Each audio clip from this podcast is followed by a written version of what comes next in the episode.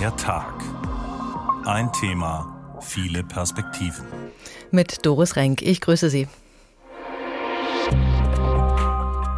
Lappen wie du sind genau, was keiner will. Ich war im Süden, ja, ich war in Südlappland. Das ist eine billige Gegend, also die Körperpflege kostet da gar nichts. Brauchen wir nur ein Stück Seife, Lappen gibt's da genug. Wenn nicht du wär, hätte ich keinen. Auch der Waschlappen ist eine brauchbare Erfindung. La la la, Lappen wie du. Früher in den Gesundheitsratgebern, da gibt es richtige Häkelanleitungen von Reklam beispielsweise, wie man einen Waschlappen am besten häkeln soll. Gehört, der Strom abgestellt, so wie das Wasser auch. Das ist ja kein Spaß, den wir hier haben, sondern es ist eine ernste politische, gesellschaftspolitische Situation.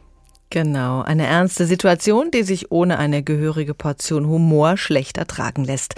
Zurück zur Natur, weniger ist mehr, die alten Weisheiten bekommen gerade neue Aufmerksamkeit. In diesem politisch und temperaturmäßig heißen Sommer kommen Überlegungen auf, wie wir sparen können. Und da war dann auch schnell der Waschlappen aus der Versenkung geholt. Das Seiftuch, wie das nützliche, aber eher selten gebrauchte Teil auch genannt wird.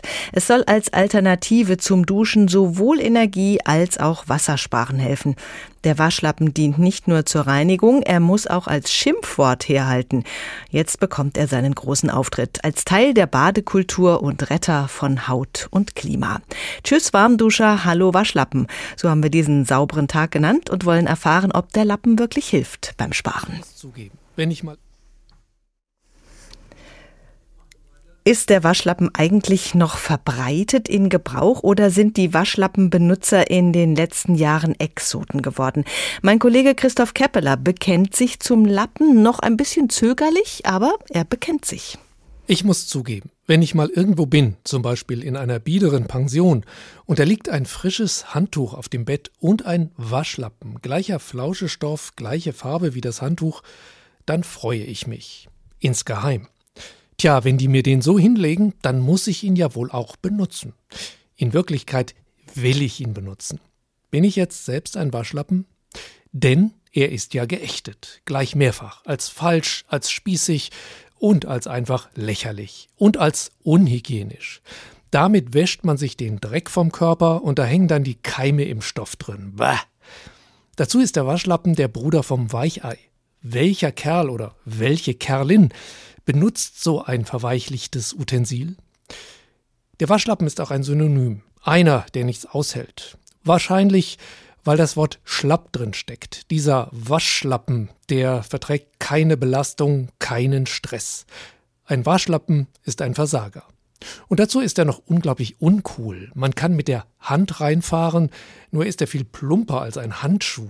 Aufdringlich praktisch ist er, wie ein altdeutsches Haushaltszubehör, neben Putzeimer, Schrubber, Besen, Kernseife. Und jetzt ist der Waschlappen, wie die Maske, das Impfen und das Gendern, auch im allgegenwärtigen Kulturkampf angekommen.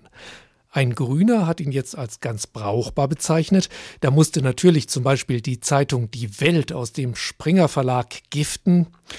Der Waschlappen erinnere an karge, prekäre, verordnete Kollektivität, an den Zwang der Notwendigkeit und an die Gewalt, die der Einzelne sich antun muss, um seine Zugehörigkeit zur Gruppe unter Beweis zu stellen. Der Waschlappen ist also kein einfacher Alltagsgegenstand, sondern ein Bekenntnis gegen die Freiheit des Einzelnen, fast schon ein Werkzeug kommunistischer Gleichschaltung, ein hygienisches Nordkorea. Also, ich sehe das nicht so. Ich finde, es braucht schon Mut und Individualität, sich zum Waschlappen zu bekennen.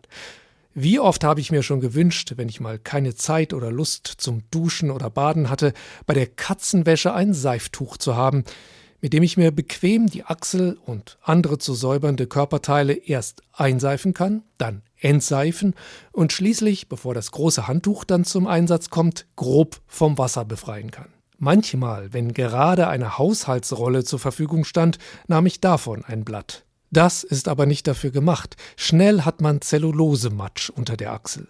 Ganz selten habe ich mir im Drogeriemarkt eine Packung mehrlagige Einmalwaschlappen gekauft. Auch sie stießen in meinem Haushalt auf eher ablehnendes Befremden. Ja, man kann sich auch mit der Hand überall einseifen, dann mit nasser Hand stundenlang die Seife wieder entfernen. Aber warum eigentlich? Warum nicht zum geächteten Frotteetuch greifen, es danach schön auswaschen, trocknen lassen und regelmäßig mit 60 Grad waschen? Mikrobiologen und Krankenhaushygieniker finden das okay. Also, rational gesehen will ich jetzt so ein Ding haben. Mental aber muss ich dafür noch viele innere und äußere Widerstände überwinden, sozialem Druck standhalten und mich vielleicht in den sozialen Medien sogar mit Häme überschütten lassen.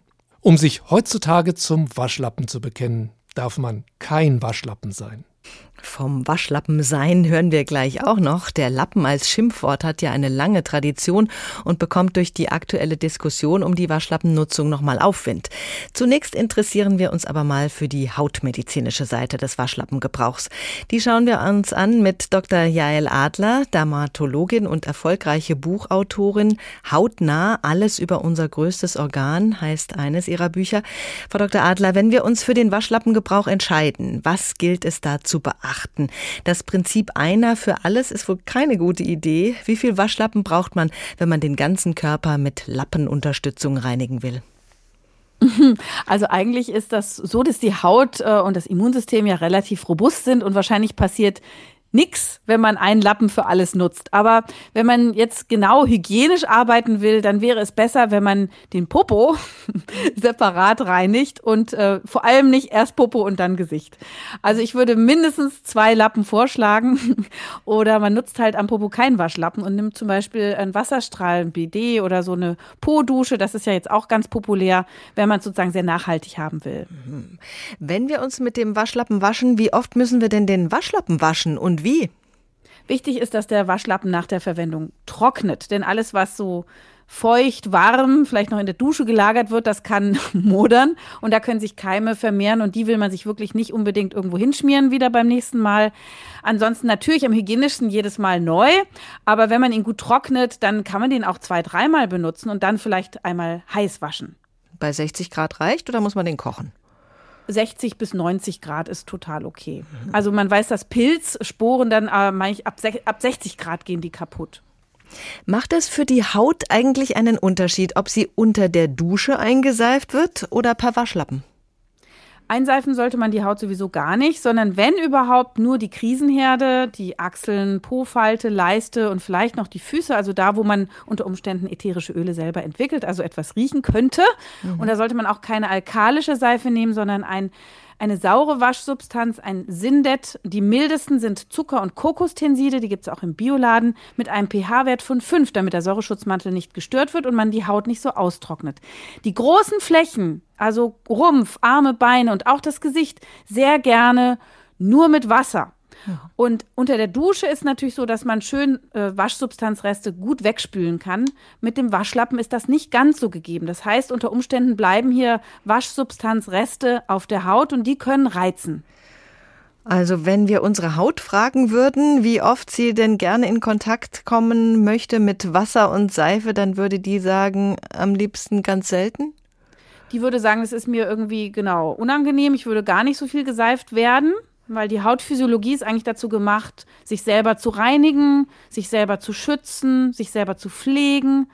Aber jetzt leben wir auch nicht mehr in der Steinzeit. Also wir fragen die Haut manchmal, aber nicht immer. Und dann muss man einen Kompromiss finden. Und mein Kompromiss als Hautärztin ist also alles mit Wasser abwaschen, die Krisenherde mit der milden, sauren Waschsubstanz und die Stellen, die vielleicht zu Trockenheit neigen, auch mal eincremen, aber auf keinen Fall alles abseifen und so auf so einem falschen Hygienetrip sein, denn da zerstört man die Schutzmechanismen, die wir seit der Steinzeit immer noch haben. Im Sommer gehen wir ja besonders gerne schwimmen. Ist das eigentlich schlecht für die Haut? Schwimmen ist für die Haut nicht schlecht. Unter Umständen könnte sie etwas austrocknen, insbesondere wenn man in Chlorwasser schwimmt. Da haben Menschen, die so ein bisschen Neurodermitis-Veranlagung haben, schon mal Probleme. Im Meerwasser schwimmen ist sogar ganz gut, weil die Mineralien können auch eine verbesserte Durchfeuchtung der Haut machen. Und das kann man auch tatsächlich anstatt des Duschens nutzen. Und auch in einem sauberen See schwimmen ist für die Haut total okay. Wenn man dann nach dem Schwimmen Haare wäscht und sich eben vielleicht an den Krisenherden, wie Sie sagen, nochmal abseift, ist das schlecht, weil die Haut schon so aufgeweicht ist vorher? Die Haut kann man ja einen Moment ausruhen, also man muss sie äh, ja nicht sofort abseifen. Es ist in der Tat so, wenn Haut gequollen ist, das kennen wir aus der Badewanne, wenn also die Haut schon so Duplofinger bekommen hat, dann können tatsächlich Allergene tiefer in die Haut dringen die Haut noch mal weiter strapazieren. Also mit, auf eine aufgequollene Haut würde ich jetzt überhaupt keine Waschsubstanzen auftragen. Braucht man auch nicht, weil die ist ja schon quasi fast porentief rein. Mhm. Das ist also unnötig. Wenn man natürlich nach dem Schwimmbad äh, das Chlorwasser runterwaschen will, wo ja auch manchmal ein bisschen Pipi drin ist oder so, dann ist das für die Haut schon austrocknend, wenn wir dann alles abseifen und abschamponieren. Da muss man tatsächlich cremen.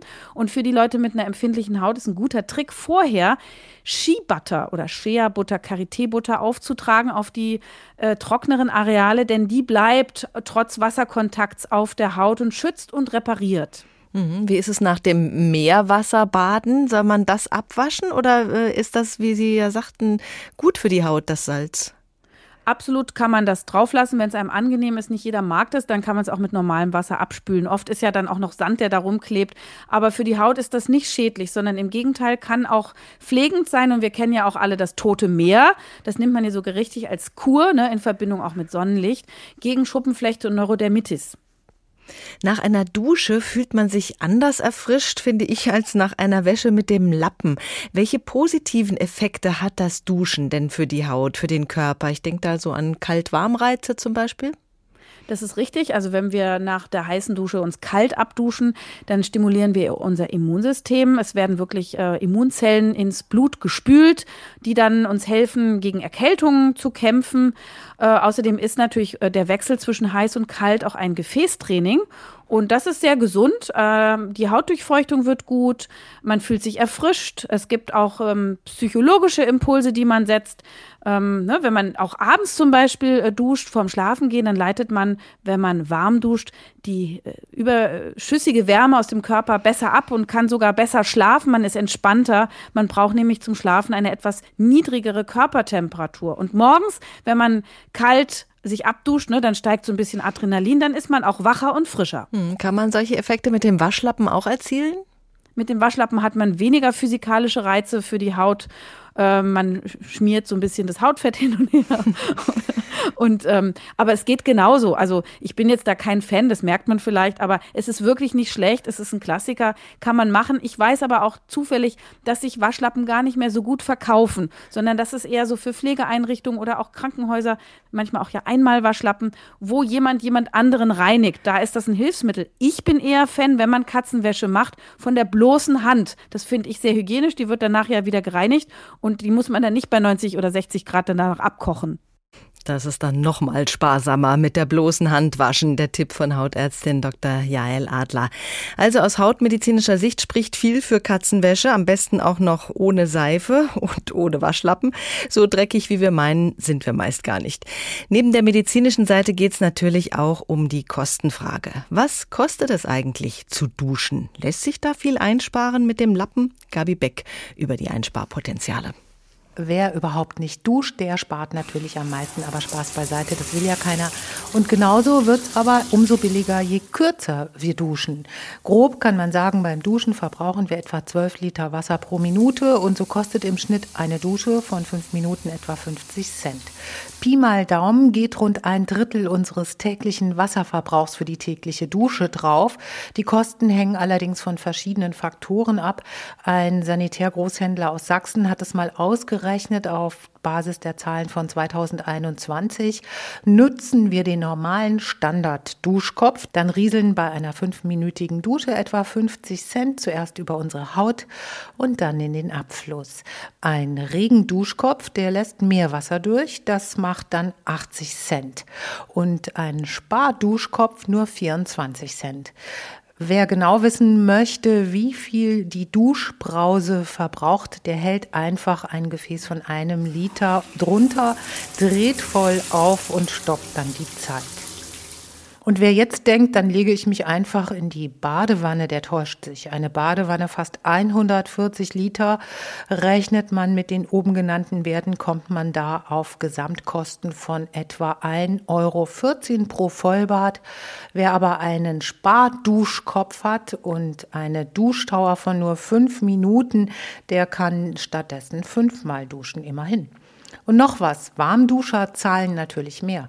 Laut Verbraucherzentralen werden in einem Durchschnittshaushalt etwa 14 Prozent der Energie zur Erwärmung von Wasser genutzt. Wer also kalt duscht, der spart Energie, der spart Geld und er tut ganz nebenbei auch noch was für seine Haut und für sein Immunsystem. Soweit also die Fakten. Tschüss Warmduscher, hallo Waschlappen, Sie hören den Tag. Die Haut ist unser größtes Organ. Wir atmen ja auch durch die Haut. Sie produziert Talg und Schweiß und auf ihr landet auch viel Schmutz von außen. Wir haben also das Bedürfnis, uns zu waschen, damit wir uns wohlfühlen in unserer Haut. Tägliches Duschen ist dafür nicht unbedingt nötig, aber der Kontakt mit Wasser belebt uns und der entspannt auch. Deshalb lieben es viele auch in der Badewanne zu liegen. Da geht es nicht nur ums Sauberwerden. Und es ist noch gar nicht so lange her, da waren die Wohnungen nicht alle mit einem eigenen Bad ausgestattet. Und in ärmeren Ländern ist das auch heute noch nicht unbedingt Standard. Wer keine Wanne hat, der geht ins Badehaus in China zum Beispiel, obwohl die traditionellen Badehäuser auch dort mit dem wachsenden Wohlstand immer weniger werden. Benjamin Eisel hat in Peking eines der wenigen, die es noch gibt, besucht. Dort kann man sich mit Waschlappen und Bürste abrubbeln lassen. Ja. Das Badehaus Yuan Yuan befindet sich im Erdgeschoss eines Hinterhauses im Pekinger Stadtteil Chaoyang. An der Kasse vorbei geht es durch einen Vorhang in die Männerumkleide. Hinter den Schließfächern gibt es eine Handvoll Liegen zum Ausruhen und direkt dahinter geht es schon in den eigentlichen Baderaum. Vor allem ältere Herren kommen hierher, unter anderem, weil sie zu Hause kein richtiges Badezimmer haben, aber auch um miteinander zu plaudern, Tee zu trinken und sich zu entspannen. Der 87-jährige Wang Puzing ist regelmäßiger Gast.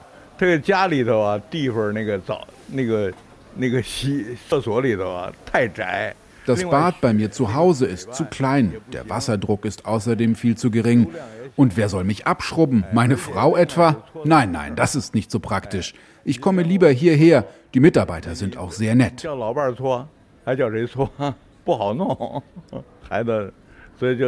所以就到一般到这儿日搓澡的工作人员都挺好的。Das Badehaus Yuan Yuan ist preisgünstig. Für nicht mal 15 Euro hat Wang Puzing im heißen Wasser gebadet, hat sich von einem Mitarbeiter abschrubben und waschen lassen und eine Massage gab es auch noch dazu.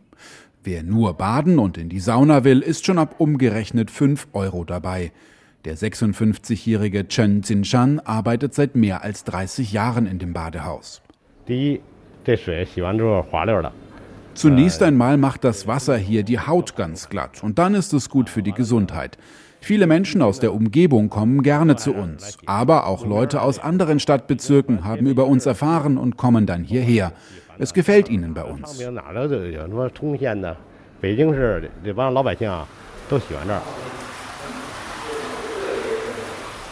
Das Badehaus Yuan Yuan ist etwas in die Jahre gekommen.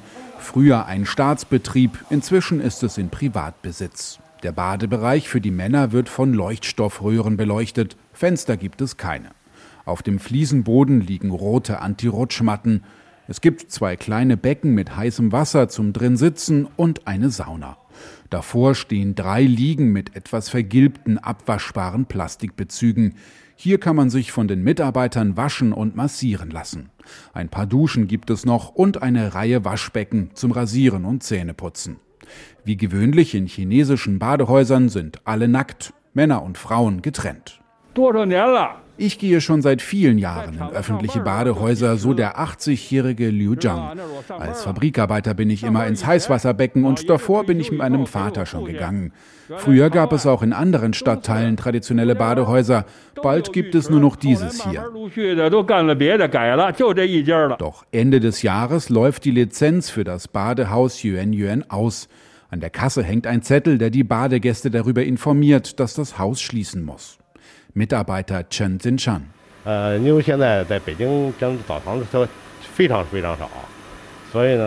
Jetzt gibt es nur noch sehr wenige traditionelle Badehäuser in Peking. Wir setzen uns dafür ein, dass wir nicht schließen müssen und der Betrieb weitergeht. Das wünschen sich auch unsere Badegäste. Es ist einfach ein guter Ort hier für ganz einfache Menschen.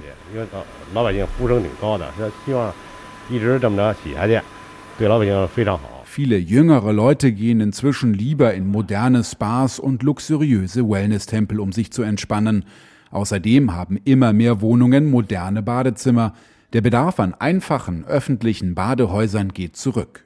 Dennoch hofft die 45-jährige Masseurin Li Guiming, dass das Yuan Yuan auch im kommenden Jahr Badegäste empfangen kann, am alten oder vielleicht an einem neuen Ort. Ich wünsche mir, unser Badehaus könnte für immer bestehen bleiben. Das ist Pekinger Kultur, generell nordchinesische Kultur. Man kann sich unterhalten, Tee trinken, Schach spielen. Bei uns ist jeder gleich. Egal, ob du hochrangiger Staatsbediensteter bist, egal wie reich du bist. Hier bist du einfach nur ein Badegast.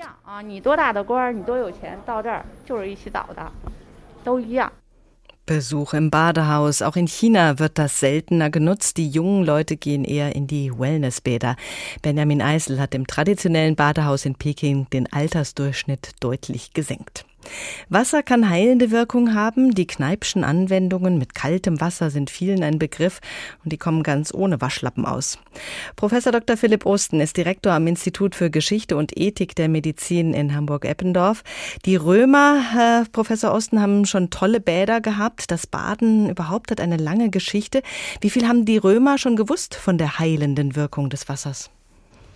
Die Griechen haben es erfunden und dementsprechend gab es die Heilbäder des Asklepios. Das waren immer Orte, an denen es Quellen gab und dort wurden die Patientinnen und Patienten von Priesterärzten behandelt.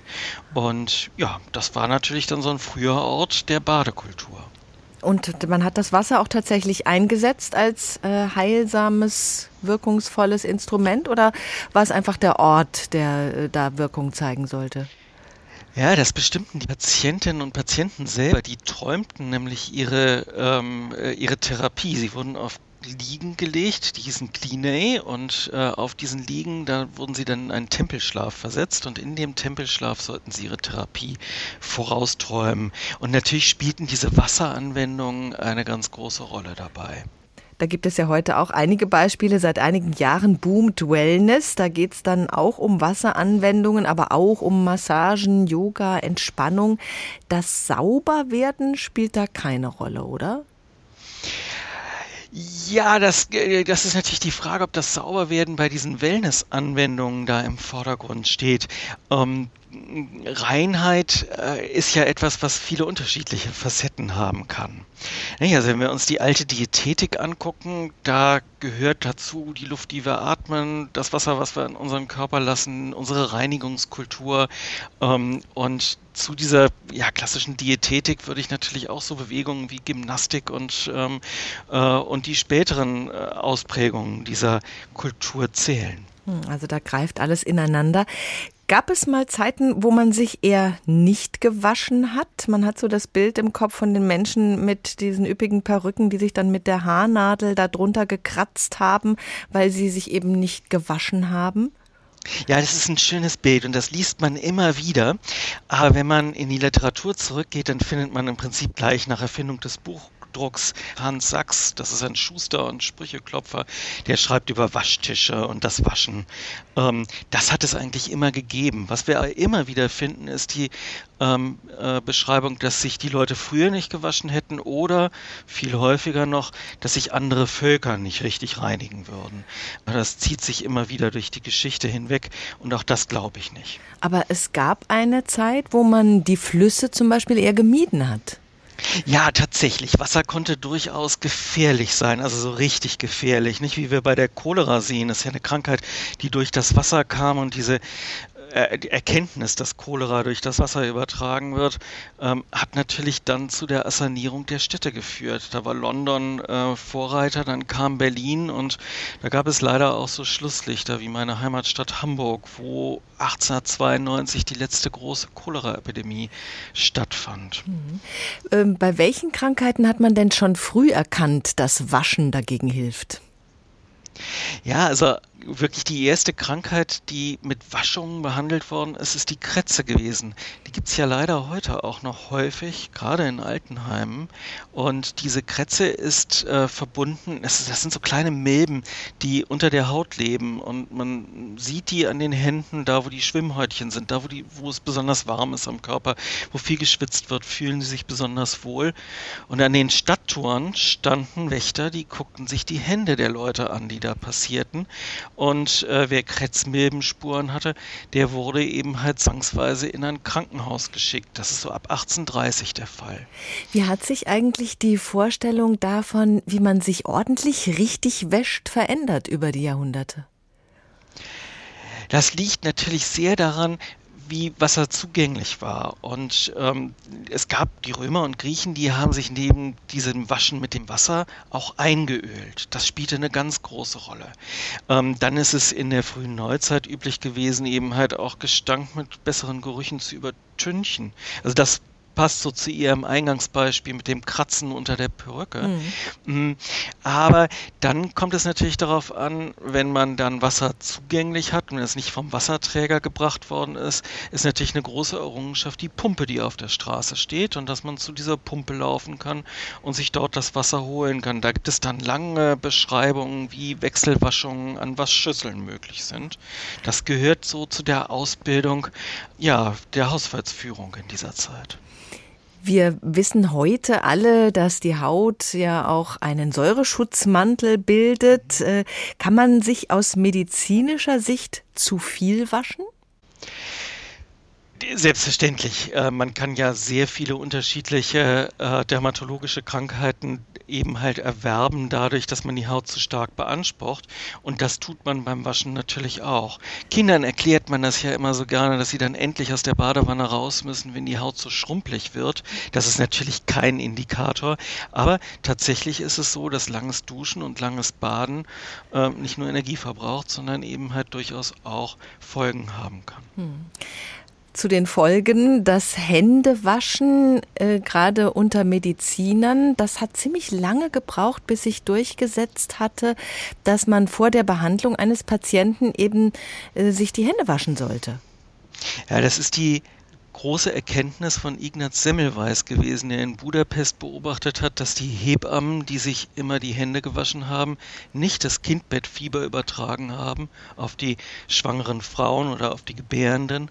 Und die Mediziner haben sich eben nicht die Hände gewaschen und dort starben die Frauen, wenn die Dienst hatten. Das war sozusagen seine erste Statistik. So in der Zeit um 1848 kam dieses Bewusstsein auf. Und 20, 30 Jahre später begann man dann tatsächlich hygienisch zu operieren, obwohl man Bakterien selbst ja noch gar nicht identifiziert hatte als Krankheitserreger. Und dann beginnt so langsam die Zeit, wo beispielsweise ein Kaiserschnitt überhaupt überlebt werden konnte oder eine größere Knochenoperation. Mhm. Denn früher starben an den Kaiserschnitten immer die Mütter. Also das hat lange gedauert, bis man zu dieser Erkenntnis kam, eben auch über die Bakterien. Das ist noch nicht lange her, ne? Spanische Grippe, da war das mit der Ansteckung äh, noch gar kein Thema, dass man sich davor hätte schützen können. Oh doch, das schon. Also die, die ähm, Bakteriologie kommt so in 1882 ist in Deutschland das Jahr, in dem die geboren wird, dadurch, dass Robert Koch den Tuberkelbacillus, damals noch Tuberkelpilz genannt, vorgestellt hat. Und dann beginnt natürlich auch auch die Bakterienangst. Nicht? Also Kaiser Wilhelm II. möchte bei der Eröffnung der Berliner U-Bahn äh, nicht in den Wagen steigen. In so eine Bazillenkutsche steige ich nicht, hat er gesagt. Ah. Das ist so in dieser Zeit gewesen. Und die spanische Grippe, da dachte man, es sei ein Bakterium, was sie erregt. Das ist ja dann eben halt ein viraler Erreger gewesen. Ah, da war man einfach aber, falsch aufgestellt, okay. Mhm. Richtig, aber es ist natürlich tatsächlich eine Zeit, in der auch die ersten Desinfektionsmittel aufkommen, Lysoform, leider mit viel Formalin drin, das gab es auch als Lutschtablette. Und damit konnte man Böden reinigen und sollte sich auch die Hände damit äh, desinfizieren. Leider entpuppte sich das auch als krebserregend, das Formalin, deswegen hat man das also nicht mehr weiterverwendet. Und die Mediziner haben sich die Hände eben halt immer mit Alkohol desinfiziert was natürlich auch nicht so besonders gut für ihre Haut war. Und dann ist Peter Kalmar, das ist ein, ein ungarischer Herzchirurg, der hier in Hamburg gearbeitet hat, der ist auf die Idee gekommen, äh, man könnte doch eine ähm, bestimmte Emulsion entwickeln, die Alkohol enthält, aber die Hände auch rückfettet. Und das war dann die Erfindung der heutigen Desinfektionsmittel, die wir in den Spendern finden. Mhm. Und heute ist man ja äh, schon dabei, von den Desinfektionsmitteln wieder wegzukommen und wiederum die Bakterien Bakterien zu nutzen für die Sauberkeit? Mhm. Ja, auch das ist natürlich, die Konzepte wandeln sich. Das ist ja das Schöne am Beruf eines Medizinhistorikers, die unterschiedlichen Konzepte kommen und gehen zu sehen. Selbstverständlich sind, sind ähm, Bakterien und das bakterielle Milieu, im sterilen Milieu werden wir nicht leben wollen. Das geht gar nicht. Mhm. Unser Darm würde nicht funktionieren. Ähm, nichts würde funktionieren und wir leben eben halt in einem großen zoologischen Garten und äh, können natürlich nicht mit äh, Desinfektionsmitteln alle Bakterien, ob sie nun krankheitserregend sind oder nicht, die meisten sind es eben nicht, abtöten. Diese Vorstellung müssen wir verlassen. Wenn wir nochmal auf den Waschlappen kommen, historisch gesehen, war er mal aus der Mode? Ist er immer in der Mode geblieben? Der Waschlappen, ja, der kommt schon bei Immanuel Kant und Heinrich Heine vor, im übertragenen Sinne. Nicht? Die haben Angst, wie ein Waschlappen zusammenzufallen. Das Schöne ist ja, dass die, die Waschlappen, die, die trocknet man, wenn sie ganz nass sind und dann bleiben sie auch so schön stehen. Und äh, da sammelt sich natürlich auch eine ganze Menge an dem Waschlappen.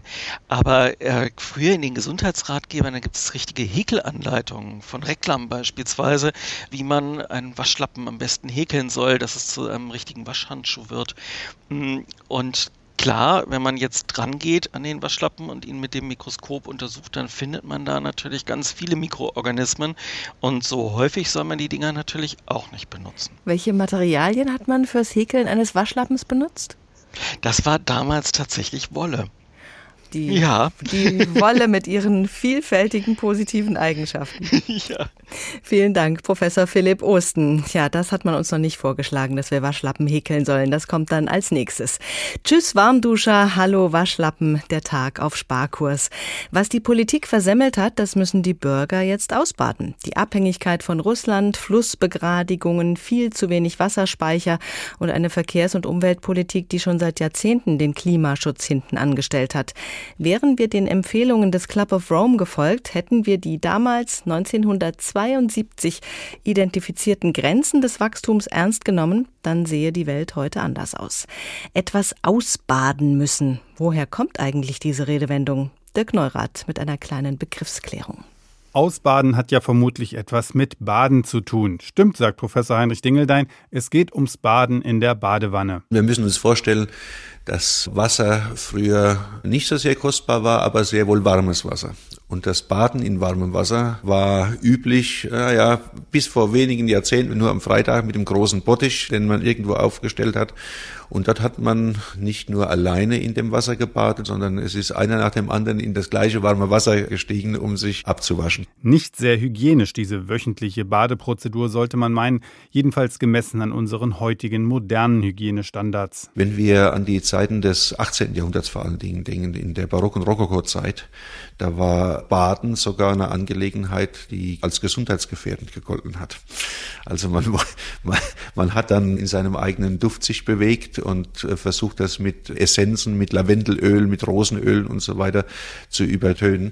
Und äh, erst im 19. Jahrhundert mit der Entwicklung der Medizin ist man erst darauf gekommen, dass die Körperpflege ein ganz wesentlicher Punkt für die Gesunderhaltung des Menschen ist. So kam immerhin der wöchentliche Multipersonen-Badetag in Mode, der sich bis vor gar nicht so langer Zeit erhalten hat. Viele kennen das ja ansatzweise noch.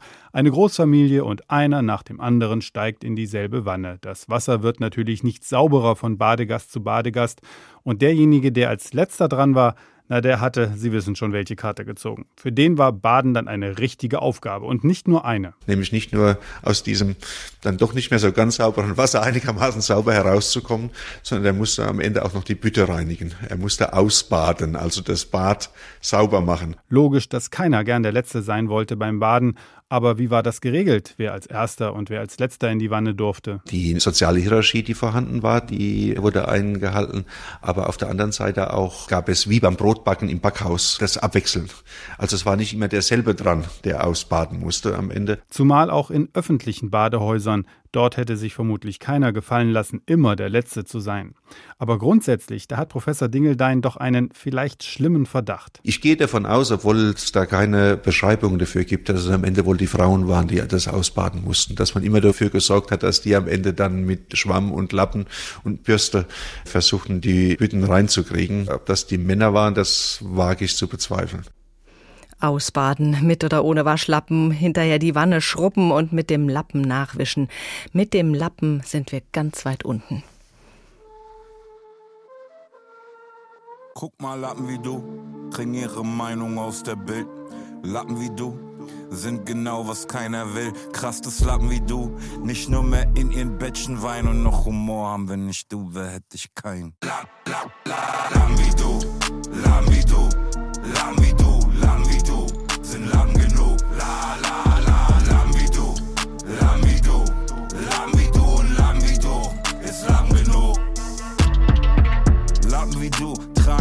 auf ihrem Fahrrad und fahren trotzig auf mich zu bei enger Fahrbahn. Lappen wie du schreiben in kapitalen Lettern, warum Lappen das tun? Kapitale Deppen. Lappen wie du schmücken sich mit Ausrufezeichen, deshalb sag ich dazu, bitte geh nach Hause, du bist scheiße. Lappen wie du haben Schultern, Mast und Krankenferkeln und laber mich noch zu mit Danke Merkel. La la la, du. Lappen wie du, Moses Pelham singt da. Und dieser Lappen ist als Schimpfwort gemeint. Potz Blitz vom Fluch des Pharao bis zur Hate Speech. So heißt eine Ausstellung gerade im Museum für Kommunikation in Frankfurt, in dem man sich einen Überblick verschaffen kann über 6000 Jahre Geschichte des Schimpfens. Kurator der Ausstellung ist der Sprachwissenschaftler und Autor mehrerer Bücher über Redewendungen, Sprichwörter und Beschimpfungen, Dr. Rolf Bernhard Essig. Schönen guten Abend. Schönen guten Abend. Schönen guten Abend. Herr Dr. Essig, wir haben gerade diesen Song von Moses Pelham gehört, Lappen wie du. Wie kommt der Waschlappen dazu, Schimpfwort zu werden? Also ich habe gerade gestaunt, dass der Sänger ja fast schon Althochdeutsch kann oder Mittelhochdeutsch, denn da hat man oft das nicht mit P, sondern so wie er eher mit B gesprochen. genau, das klingt ja noch weicher, noch nachgiebiger. Und äh, es ist interessanterweise ein unglaublich produktiver indoeuropäischer Begriff, der dahinter steckt, der mit der Lippe verwandt ist, mit dem Laffen verwandt ist, den ältere Menschen noch als Schimpfwort kennen. Und immer etwas Weiches, Schlaffes, Herunterhängendes bezeichnet. Und mit schlaff und schlapp hängt das zusammen. Und äh, wenn wir bei Männern sind, denen verlangt man ja ab, immer ganz stark zu sein und stabil und äh, eine Dauererektion in die Welt zu tragen. Und äh, da ist der Waschlappen geradezu das Gegenteil und diente also ungefähr seit dem 18. Jahrhundert spätestens auch als Beschimpfung, wahrscheinlich so im Berlinischen herausgekommen. Ein Feigling, ein Schwächling, ein charakterschwacher Mensch, immer ein Mann. Dieser Vorwurf des Verweichlichtseins, wie gut funktioniert er denn heute eigentlich noch? Wie weit haben wir uns da schon emanzipiert von solchen Rollenklischees und Rollenerwartungen? Überhaupt nicht. Also ähm, in der Ausstellung gibt es so ein kleines spielerisches Wörterbuch der bürgerlichen Empörung. Und da geht es immer bei den Frauen darum, dass sie hm, promisk sind, mit ganz vielen Sex haben und bei den Männern darum, dass sie eine mangelnde Potenz haben. Und das passt natürlich wieder zur Weichheit. Also wer keinen Ständer hat, der gilt dann eben als ein nichtiger Mensch und äh, wird deswegen als Waschlappen oder als Lappen bezeichnet, als etwas ganz Schlaffes. Mhm. Für die Frauen funktioniert dieses Schimpfwort also nicht. Überhaupt nicht. Also das ist äh, ganz, ganz spannend. Das ist ja bei anderen auch so. Wenn ich Wichser sage, ist das klar, wenn ich das gendere, kommt die Wichse raus. Und beim Schlamper ist es umgekehrt. Da wird auf einmal, wenn ich das gender, die, die Schlampe daraus. Also das muss man ein bisschen ausführlich machen. Die Männer, die Frauen haben bestimmte Schimpfwörter, die sonst eben überhaupt nicht passen. Und bei den Männern da gab es ja noch viel mehr. Also den Jammerlappen, den kennen wir ja auf jeden Fall noch. Übrigens auch wieder berlinisch das war so eine Bezeichnung auch für das äh, Tüchlein, mit dem man sich die Tränen weggewischt hat, wenn man so rumjammerte und rumklagte. Und früher gab es noch den Trauerlappen, einer, der weichlich war und dauernd traurig, oder ein Schmachtlappen, ein Schandlappen konnte man jemandem umhängen. Also da gibt es wirklich sehr, sehr viel und diese Verächtlichung, äh, diese Verachtung des Lappens, die merkt man dann noch in der Lappalie ah, oder ah. dass etwas läppisch ist. Ah, äh, und das läppert sich, wie ist das einzuordnen? gehört auch genau in diesen selben unglaublich produktiven indoeuropäischen Stamm. Lapen hieß im Althochdeutschen lecken oder schlürfen und daraus gab es dann das schöne äh, Wort Iterativbildung. Da wurde also aus Lapen Leppern und es läppert sich, hieß, man kann sich das bildlich vorstellen, ganz viele kleine Schlucke ergeben dann eben doch einen schönen Schluck und so läppert sich das zusammen, auch wenn es eigentlich nur Kleinigkeiten sind. Der Lappen funktioniert bis heute als Schimpfwort. Da hat sich nicht viel getan. Dr. Rolf Bernhard Essig, vielen Dank für diese Einschätzungen. Der Sommer neigt sich dem Ende zu, die Temperaturen gehen langsam zurück und Gas und Strom sind teure, rare Güter geworden. Damit wir alle im Winter heizen können, wird die Politik nicht müde, uns Tipps zu geben, wie wir Energie sparen können. Denn nach wie vor ist ja nicht ausgeschlossen, dass Russland den Gashahn komplett zudrehen wird. Jede Privatperson sei gefordert, Energie zu sparen. Das wird der Bundeswirtschaftsminister Habeck von den Grünen nicht müde zu betonen. Und er tut das mit leidvoll zerknirschtem Gesichtsausdruck als wolle er entschuldigend hinzufügen, es geht halt nicht anders, da müssen wir gemeinsam durch. Die Liste der Sparratschläge ist lang. Anne Bayer hat für uns nochmal draufgeschaut. Als Robert Habeck Anfang Juni den Vorschlag machte, kürzer und eventuell auch mal kalt zu duschen, schwappte ihm eine regelrechte Duschempörungswelle entgegen. Das Duschen wurde auf einmal zur neuen Freiheit, das Badezimmer zum neuen Ort der Selbstbestimmung. Die Antwort des FDP-Vize Wolfgang Kubicki folgte sogleich. Er dusche so lange, bis er fertig sei. Doch Habeck blieb dabei. Das klingt immer so banal. Der Energie- und Klimaminister Habeck sagt, tauscht den Duschkopf auf, spart 30 Prozent Energie. Ein Duschkopf soll uns von Putin retten.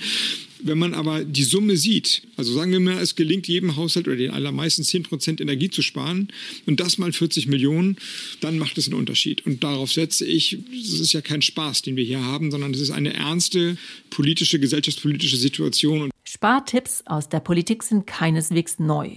Vor acht Jahren rief zum Beispiel die damalige Bundesumweltministerin der GroKo, Barbara Hendricks von der SPD, aus Angst vor dem Klimawandel die Menschen dazu auf, ihr Verhalten zu ändern. Ihr Heiztipp? Dass wir in Mitteleuropa doch ab und an wirklich auch vielleicht unsere Wohnungen nicht mehr auf 22, 23 Grad heizen, sondern vielleicht nur noch auf 20 oder 21. Auch sie erntete damals viel Häme und Kritik. Die Ministerin der GroKo rate zum Pullover. Doch die Idee ist so naheliegend, dass sie immer wieder auftaucht. Auch in diesem Sommer. Der außenpolitische Sprecher der CDU, Roderich Kiesewetter, formulierte es so. Es geht, glaube ich, sehr entscheidend darum in den nächsten Wochen, dass zuallererst die Wirtschaft funktionieren muss und nicht zuallererst die Privathaushalte geheizt werden. Da kann man, ich will das zuspitzen, durchaus auch sich etwas wärmer anziehen. Wichtig ist, dass die Wirtschaft am Laufen bleibt. Also doch dicker Pullover und Handschuhe.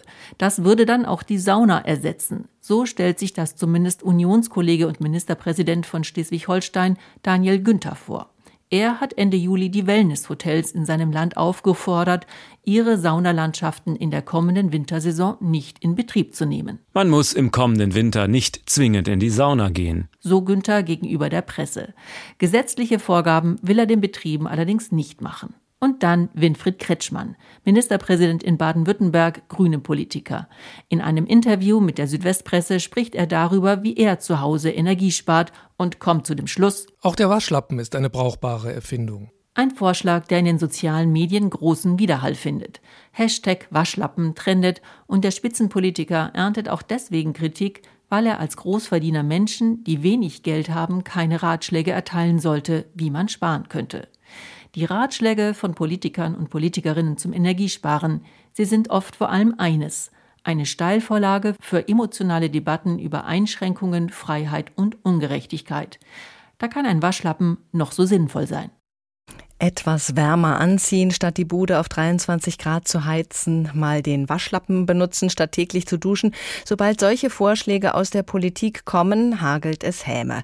Stefan Grünewald ist Psychologe und Meinungsforscher beim Rheingold-Institut und befragt Menschen regelmäßig, wie solche Ratschläge bei ihnen ankommen. Herr Grünewald, das sind ja nun keine großartigen Weisheiten, die da zum Thema Sparen verbreitet werden. Was macht es so heikel, an die Vernunft zu appellieren? Ja, grundsätzlich ist das gar nicht so heikel. Es kommt immer auf den Bedeutungskontext an. Also die aktuelle Energiekrise ist natürlich eine Chance, äh, selber etwas zu verändern. Bisher bei vielen Krisen sind wir ohnmächtig, haben keine Handhabe.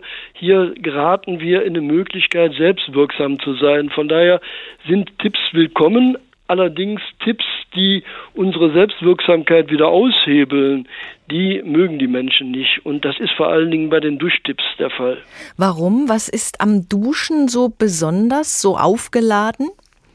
Also Duschen ist ein morgendlicher Prozess, der uns hilft, erst selbstwirksam zu werden. Also wenn wir morgens aufwachen, sind wir noch traumverloren. Die meisten duschen morgens, sind schlaftrunken, gehen bleiernd in die Dusche und unter der Dusche, unter dem warmen Strahl konturiert sich unser Selbst. Wir stellen fest, da gibt's äh, ein Bein, da gibt's eine Achsel, da gibt's eine Brust, die wir massieren, die wir reinigen können und darüber erwacht sozusagen die Körperlichkeit, die dann mit kaltem Wasser oder Abfrottieren nochmal gestärkt wird. Das das heißt, das Duschen ist ein morgendlicher Prozess äh, der Wiedergeburt. Da erfahren wir unsere Selbstwirksamkeit. Und wenn jetzt jemand äh, sagt, bitte lass das sein oder nutzt den Waschlappen, dann konterkariert er diese Selbstwirksamkeitsgenese, die wir jeden Tag brauchen und da reagieren die Menschen zu Recht äußerst empfindlich. Aber auch das Waschen mit dem Waschlappen kann uns ja ins Leben holen. Man kann den Waschlappen ja in kaltes Wasser tauchen und das dann ins Gesicht tun. Also da würde man ja genauso eigentlich in den Tag kommen. Ja, aber der Waschlappen ist eher ein infantiles äh, Instrument. Also die Kinder sind meistens von ihren Eltern mit dem Waschlappen äh, traktiert worden. Der Waschlappen hat auch eine doppelte Bedeutung. Also die Sorge ist, dass man selber zum Waschlappen wird, wenn man sich dadurch in den Tag bringt. Das heißt, äh, der erwachsene Modus ist äh, das Duschen, auch wenn man die Temperatur reduziert, wenn man kalt duscht, äh, da sind äh, die Menschen eher zu bereit. Ich glaube, es ist ganz sinnvoll, bei diesen Tipps auf diesen Bedeutungskontext zu achten. Ne, wir haben ja jetzt den, den Heizknopf, die Duscharmatur buchstäblich in der eigenen Hand. Und wenn wir jetzt eine Kommunikation hätten, wo man sieht, dass wir an den Schaltknöpfen drehen, dass wir was verändern können, dass unser starker Arm der Energiekrise trotzt, ist es was anderes, als wenn uns das Duschen per se, weil es psychologisch so wichtig ist, madig gemacht wird. Mhm. Das Duschen gehört zu den morgendlichen Gewohnheiten, die wir da haben. Und Gewohnheiten sein zu lassen, das fällt uns extrem schwer. Der Mensch ist ein Gewohnheitstier. Der Spruch kommt nicht von ungefähr. Wenn wir uns von einer liebgewonnenen Sache, einem Ritual trennen sollen, was passiert da mit uns? Also es braucht erstmal eine Umstellungszeit. Interessanterweise sind wir, wir erleben das ja im Urlaub, dann sind wir aus den ganzen äh, Alltagsgewohnheiten raus, dann öffnet sich was Neues. Das kann auch eine entlastende Funktion haben, wenn es uns gelingt, die Gewohnheiten durch neue Muster, durch neue Verhaltensweisen zu ersetzen. Und da ist es natürlich wieder wichtig, was nutzt man da? Und ich glaube, da greift der Waschlappen auch wieder zu kurz. Mhm. Erleichtern uns Verbote möglicherweise eine Umstellung unserer Gewohnheiten? Also Verbote schaffen insofern eine Entlastung, weil ich nicht tagtäglich selber mit dem inneren Schweinehund äh, kämpfen muss. Wenn ich mich dann an ein Gebot, also wenn es kein Verbot ist, sondern einfach nur eine Empfehlung, ich halte mich dran, ich erlebe aber gleichzeitig, dass ein Großteil meiner Freunde, Kollegen, Kolleginnen sich da nicht dran hält, dann fühle ich mich wieder als der Dumme, dann steigt der Ärger in mir äh, auf. Äh, Verbote haben so eine generalisierende Kraft, dass alle das gleiche Schicksal erleiden und sie entlasten da von diesen ständigen Überlegungen, mache ich es oder mache ich nicht. Mhm. Verzicht als Bereicherung zu sehen, das fällt uns sehr schwer. Da haben wir offenbar tief in uns das Gefühl, dass da so eine grundsätzliche Genuss- oder Lustfeindlichkeit dahinter steht. Ist das denn so im Falle des Waschlappens? Also der Waschlappen ist, glaube ich, wenig mit Genussqualitäten aufgeladen. Also wir sind immer bereit zu verzichten. Denken Sie an die Fastenzeit, wenn wir das Gefühl haben, der Verzicht bringt uns auch wieder einen Mehrwert. Also wir spüren uns intensiver, wir haben andere Glücksmomente ne, oder wir haben einen Gewinn, weil wir dann abnehmen oder uns entschlacken. Und das ist äh, die große Frage. Verzicht einfach als weniger darzustellen, das greift zu kurz, sondern es geht darum, den Verzicht auch mit Bedeutung aufzuladen. Ich mache das mal an einem Beispiel fest. Äh, nur zu sagen, sparen ist zu wenig, aber es gibt das historische Vorbild der Spartaner. Also mhm. das war ein Volk, das resilient war, das wehrhaft war, das autonom war und stellenweise auch den dekadenten Athenern überlegen. Und wenn wir nicht nur sparen, sondern zum Spartaner werden oder wie es die Kneipphilosophie, wenn wir uns sozusagen mit kaltem Wasser traktieren, dann äh, wächst auch unsere Gesundheit, dann sind wir auch widerstandsfähiger, dann äh, ist das auch eine Form der Selbstbestärkung oder gar der Abhärtung. Dann ist das weniger psychologisch betrachtet wieder für die Menschen ein Mehr. Hm, Waschlappenbenutzung könnte ja eben nicht nur eine Sparmaßnahme sein.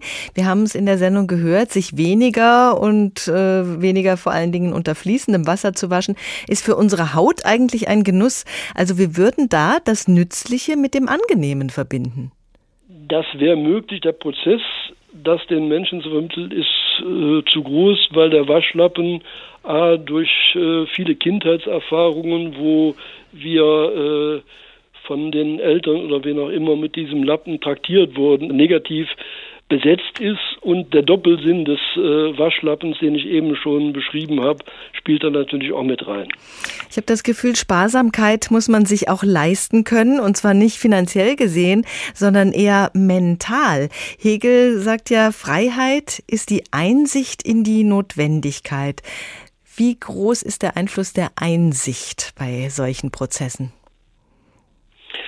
Also das ist enorm wichtig. Man braucht schon das Gefühl, sinnvoll sich zu betätigen. Wir haben das letztes Jahr im Sommer bei der Flutkatastrophe erlebt. Da hatten wir ein ungeheures Ausmaß an Hilfsbereitschaft, weil unmittelbar einleuchtend war, äh, die Keller stehen unter Wasser, wir müssen den Menschen helfen. Und dann sind die Menschen auch zu selbstlosen Akten bereit. Und jetzt ist eine Situation, wo auch deutlich wird, es geht darum, unsere Autonomie zu beweisen, uns nicht durch die russische Willkür, was das Gasliefern anbelangt, in die Knie zwingen zu lassen. Und ich glaube, da kann man schon auch auf die kollektive Bereitschaft pochen, uns und natürlich der Welt zu zeigen, dass wir auch mit weniger auskommen können. Trifft die Politik da den richtigen Ton? Ja, die Politik versucht im Moment einen Spagat und ich erlebe die politisch Handeln im Moment als eine Art Dreigestirn. Also Scholz wirkt sehr stark in der Merkelschen Tradition beruhigend. Er strahlt eine väterliche Fürsorge ein und versichert immer, wir lassen keinen im Regen stehen. Er sorgt für einen Versorgungsrahmen. Habeck demonstriert allein schon durch die Art und Weise, wie er spricht, die Schmerzlichkeit, die mit der Zeitenwende, mit dem aktuellen Übergang verbunden ist. Er redet Klartext, er tritt auf wie ein größerer Bruder auf Augenhöhe, der die Leute direkt anspricht, der die Ambivalenzen auch auserzählt, aber gleichzeitig eine Zuversicht äh, vermittelt, weil er auch klar sagt, was man tun kann oder was äh, geboten ist. Die Frau Baerbock wiederum brilliert durch ihre Konsequenz und durch ihre Klarheit. Sie ist bereit anzuecken und sie hat in dieser Krise so Gendarqualitäten. Auch das macht Mut, weil man so merkt, wenn man sagen wir mal mit der Dynamik und der Klarheit kommt, dann kann man vielleicht das eine oder andere auch verändern. Mhm. Und Herr Lindner, um das äh, Gestirn noch komplett zu machen, die FDP regiert ja mit. Herr Lindner hat eine schwierige Position im letzten Wahlkampf repräsentierte er so das innere Kind des Wählers. Er erlöste die Wähler immer von dem damals schon spürenden äh, oder schon damals verspürten Machbarkeitsdilemma, in dem er immer wieder sagte, vertraut auf den Fortschritt, die Technologie wird die Probleme schon abtragen, ihr müsst euch gar nicht so großartig umstellen, ihr könnt so eine gewisse spielerische Unbeschwertheit bewahren. In der jetzigen Krise kann er dieses spielerische Momentum nicht ausspielen. Es wird sogar konterkariert durch sein Ministerium. Er ist für die Finanzen zuständig. Er muss sozusagen die Geldquellen äh, sortieren und das, das Geld zusammenhalten. Das ist alles andere als spielerisch und freiheitlich und damit konterkariert er seinen äh, spielerischen und manchmal auch optimistischen Nimbus, den er früher hatte. Die Psychologensicht auf Waschlappen und Sparzwänge. Danke, Stefan Grünewald. Tschüss Warmduscher, hallo Waschlappen. So haben wir getitelt und sind der Frage nachgegangen, wofür der Waschlappen so steht und was uns am Sparen hindert. Gewohnheiten sind schwer zu verändern, aber wir können durchaus einsichtig sein. Manche Gewohnheiten können Sie gerne beibehalten, unseren Newsletter zu beziehen zum Beispiel oder unsere Sendungen zu hören, wenn es in Ihren Tag passt. Sie finden uns als Podcast auf den Homepages von HR2 oder HR Inforadio oder in der ARD Audiothek. Mein Name ist Doris Renk. Schönen Abend, schönen Tag.